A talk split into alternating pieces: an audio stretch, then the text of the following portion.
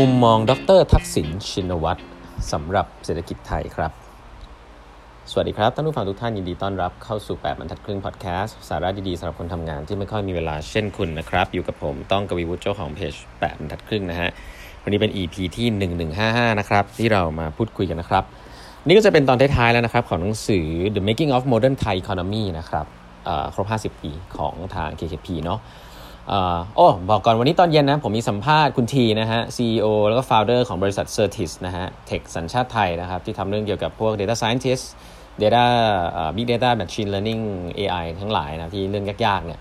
ทำมานานแล้วด้วยนะฮะเป็นบริษัทคนไทยมีคนเก่งๆอยู่เยอะมากนะครับเขาทำได้ยังไง เดี๋ยวมาฟังกันเย็นนี้นะครับสองทุ่มนะฮะ วันนี้หนังสือที่เมื่อกี้เล่าให้ฟังไปนะใกล้จบแล้วแล้วก็จริงหนังสือเล่มนี้มีบทสัมภาษณ์หลายอันที่น่าสนใจนะครับแต่บทสัมภาษณ์หนึ่งซึ่งผมก็ต้องเรียนว่าพอผมโตขึ้นมาเนี่ยแล้วพออ่านแล้วก็รู้สึกเออสะดุดสะดุดสะดุดและน่าสนใจจริง ๆ ก็คือบทสัมภาษณ์ของดรทักษิณชินวัตรนะครับซึ่งหลายท่านก็จะทราบนะว่าแกก็โดนรัฐประหารแล้วก็ออกจากประเทศไปสักนานละเกือบน่าจะเกือบ 20 ปีแล้วมั้งนะน่าจะนานพอสมควรแล้วนะครับ มีหลาย ๆ เรื่องนะซึ่งอยากอยากจะมาแชร์ในในคำพูดของของดรทักษิณเองคุณทักษิณเองแล้วกันนะครับแกบอกว่าปัญหาแรกในวันที่แกเข้ารับตำแหน่งเนี่ยคือ ตอนนั้นเข้ามารับตำแหน่งเนี่ยคือเรื่องของกระตุ้นเศรษฐกิจเลยนะครับจะกระตุ้นเศรษฐกิจฐานรากได้ยังไง เพราะว่าประชาชนมีรายได้ไม่เพียงพอกับรายจ่ายนะครับเพราะว่ายุคก่อนหน้านั้นเนี่ยรายได้มันจะกระจุกตัวอยู่พอสมควรนะครับเพราะฉะนั้นการกระตุ้นเศรษฐกิจทั้งประเทศปัญหาการตกงานสินค้าเกษตรตกต่ำพวกนี้ก็เป็นปัญหาเรื่องเศรษฐกิจก่อนมันเน้นเรื่องปัญหาเศรษฐกิจนะฮะ ปัญหาที่ 2 คือการการที่เข้าไปใน IMF นะฮะคือเราก็วิกฤตต้มยำกุ้งเราก็เข้าไปเข้าแพเข้าแผนฟื้นฟูกับ IMF นะครับทำให้เราไม่มีอิสระในการบริหารเศรษฐกิจ เหมือนคนเข้ารับจำรงรับจำนำนะฮะซึ่งเราต้องมีโพสิชันกับ IMF ให้ดีนะอันนี้คือในมุมของแกว่าต้องเข้าไปเปลี่ยนโพสิชันว่าเราคงไม่ได้ไปเป็นคนไปขอร้องเขานะเราเราก็มีศักดิ์ศรีอะไรแบบนี้ก็ก็เป็นสิ่งที่เป็นมุมมองหนึ่งนะครับคล้ายๆกับการทำธุรกิจว่าเข้าไปก็ต้องไปเปลี่ยนภาพพจน์ตรงนี้ให้ได้นะครับ แล้วปัญหาที่ 3 ก็จะเป็นเรื่องของเศรษฐกิจไทยต้องเดินต่อไปยังไงบ้างเนาะเพราะว่าเขาบอกธนาคารแบก NPL ที่สูงมากนะครับทำยังไงให้ธนาคารเนี่ยคล่องตัวมากขึ้นอะไรแบบนี้นะครับอันนี้ก็คือเป็นวิธีที่เป็นโจทย์เป็นโจทย์ที่คุณทักษิณบอกว่าต้องต้องทำส่วนใหญ่เรื่องเศรษฐกิจทั้งนั้นเลยนะฮะแล้วก็วิธีที่ให้แรงงานกลับไปก็คือการเอาเงินกลับไปตั้งเป็นกองทุนหมู่บ้านนะมีนี่อันหนึ่งที่เขาพูดถึงนะกองทุนหมู่บ้านเองอพักหนี้นะครับ แล้วก็ เกษตรกรมีเกษตรอยู่ 6 เดือนต่อปีเพราะนั้นก็ต้องหาอะไรให้เขาทำอย่างอื่นด้วยนะก็เลยมีเรื่องโอท็อปนะหนึ่งตำบลหนึ่งผลิตภัณฑ์นะก็ช่วยหาตลาดให้นะครับสิ่งเหล่านี้ก็เป็นสิ่งที่เกิดขึ้นในยุคของคุณทักษิณนะโอท็อปเป็นสิ่งที่เราได้ยินกันในยุคนี้นะครับ แล้วก็พยายามจะในในคำพูดนะก็คือว่าไม่ได้ไม่ได้มีการให้เงินฟรีนะแต่ส่วนใหญ่กองทุนพวกนี้ก็จะเป็นการให้กู้เงินนะครับ ก็แน่นอนทำให้ทำให้ผู้คนเนี่ยมีหนี้มากขึ้นนะครับแต่ว่าถ้ามันเป็นหนี้ที่ดี แกก็ถือแกก็คิดว่าเป็นเป็นหนี้ที่โอเค เพื่อจะได้ลืมตาอ้าปากแล้วก็ได้ความรู้ให้ทำธุรกิจนะครับคุณทักษิณเนี่ยบอกว่าเชื่อใน economy of speed นะครับเพราะว่าเราตัวเล็กเราต้องเดินเร็วนะฮะแล้วก็ต้องเร็วแล้วก็รีบทำนะครับต้องเทคความเสี่ยงด้วยนะครับ เพราะว่าเราเป็นคนตัวเล็กนะเราทำอะไรไปเนี่ยเราก็จะโดนว่าอยู่แล้วนะครับ แล้วก็เสียเปรียบร้อยเปอร์เซ็นต์เนี่ยได้ได้เปรียบร้อยเปอร์เซ็นต์เนี่ยไม่มีมีนะครับเสียเปรียบร้อยเปอร์เซ็นต์ก็ไม่มีนะครับอันนี้คือภาคทฤษฎีเพราะว่าไม่มีใครโง่แกใช้คำนี้นะ เราเสียเปรียบเพื่อได้อันนี้เราได้เปรียบเพื่อได้อันนั้นนะฮะถ้าเจราจาได้ 5,000 ล้าน แต่ว่าเสียไปหมื่นล้านก็ไม่คุ้มนะฮะแต่ถ้าเราเสีย 5,000 ล้านเฉพาะเซกเตอร์ใหญ่ๆ เท่าแก่ไม่กี่คนเดือดร้อน แต่เราได้ประโยชน์ 7,000 ล้านกับคนได้ประโยชน์มหาศาล อันนี้ก็น่าเอานะก็อันนี้คือสิ่งที่จะพูดนะ ซึ่งมันหมายถึงอะไร อันนี้ผมคงไม่แน่ใจเนาะผ่านมานานแล้ว ส่วนเรื่องของการท่องเที่ยวนะครับ ก็เริ่มมีการคิดการท่องเที่ยวเกี่ยวกับเรื่อง culture นะครับ เรื่อง sea sand sun เรื่องเอ่อ backpack ซึ่งสิ่งเหล่านี้เนี่ยก็ก็ก็ก็มีก็ทำต่อไปนะครับ แต่ว่าก็เริ่มทำสิ่งที่เป็น man made มากขึ้นนะครับทำให้นักท่องเที่ยวมีกลุ่มอื่นๆ กลุ่มครอบครัวที่ spend เยอะๆเข้ามาด้วยไม่ใช่แค่ backpack นะเช่นทำ night safari นะครับทำกระเช้าไฟฟ้าอะไรเงี้ยทำแหล่งท่องเที่ยวที่เป็น man made นะอันนี้ก็เป็นวิธีหนึ่งนะอ๋อนี่ผมก็เพิ่งรู้ว่าเออ man made มันช่วยทางด้านนี้เหมือนกันเนาะก็ก็เป็นอีกส่วนหนึ่งที่พยายามจะทำอีกอันหนึ่งก็คือเรื่องของรัฐวิสาหกิจนะครับอันนี้มุมมองคุณทักษิณเลยนะ ซึ่งผมคิดว่าเป็นมุมมองที่ค่อนข้างตรงกับ หลาย ๆ คนนะที่ที่ที่ที่เชื่อในตลาดทุนนะก็คือการเอาเข้าตลาดซับมันดียังไงคือ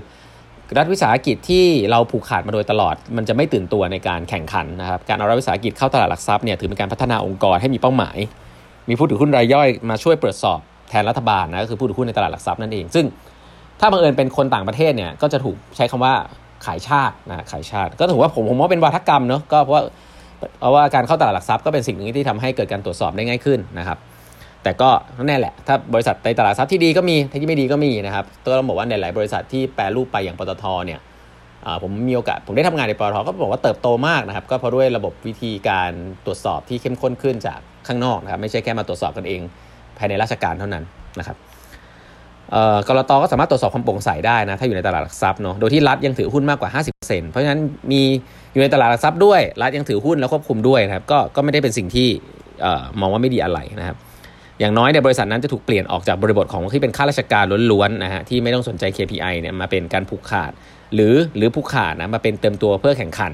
ในเวทีโลกนะครับ ซึ่งเรื่องพวกนี้ก็เป็นสิ่งที่คนไทยอาจจะไม่เข้าใจแต่แกก็ต้องทำนะก็เรื่องพวกนี้แหละเป็นสิ่งที่สำคัญนะครับ แล้วก็เออ ในยุคของคุณทักษิณเนี่ยมีสิ่งหนึ่งซึ่งแกทำคือแกเปลี่ยนผู้ว่าแบงค์ชาตินะครับเพราะว่าอ่าก็ต้องบอกว่าเป็นแนวทางที่ไม่ตรงกับแกแกบอกว่าอย่างนี้นะแกบอกว่าผู้ว่าแบงค์ชาติยุคนั้นเนี่ยเชื่อในเรื่องของ inflation targeting อะก็คือไม่ยอมให้เกิดเงินเฟ้อมากนะเอ่อส่วนคุณทักษิณมองว่า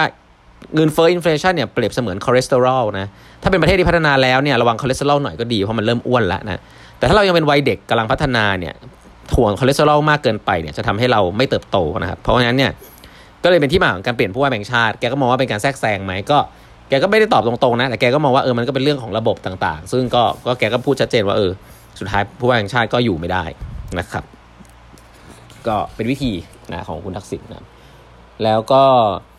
จุดหักเหอันหนึ่งซึ่งแกบอกว่า เอ่อก็เป็นจุดที่ทำให้แกเกิดปัญหาหลายอย่าง จากในสังคมก็คือเรื่องของการโดนกล่าวหาว่ากลุ่มชินขอบขายโทรศัพท์มือถือ ขายหุ้น อ่า ขายขายหุ้น โดยที่ไม่ไม่เสียภาษีนะครับ แกบอกว่า ขายในตลาดหลักทรัพย์เนี่ยอยากเสียภาษีสรรพากรก็รับไม่ได้เพราะไม่มีกฎหมายอันนี้อันหนึ่งนะครับอีกอันหนึ่งก็คือเรื่องของ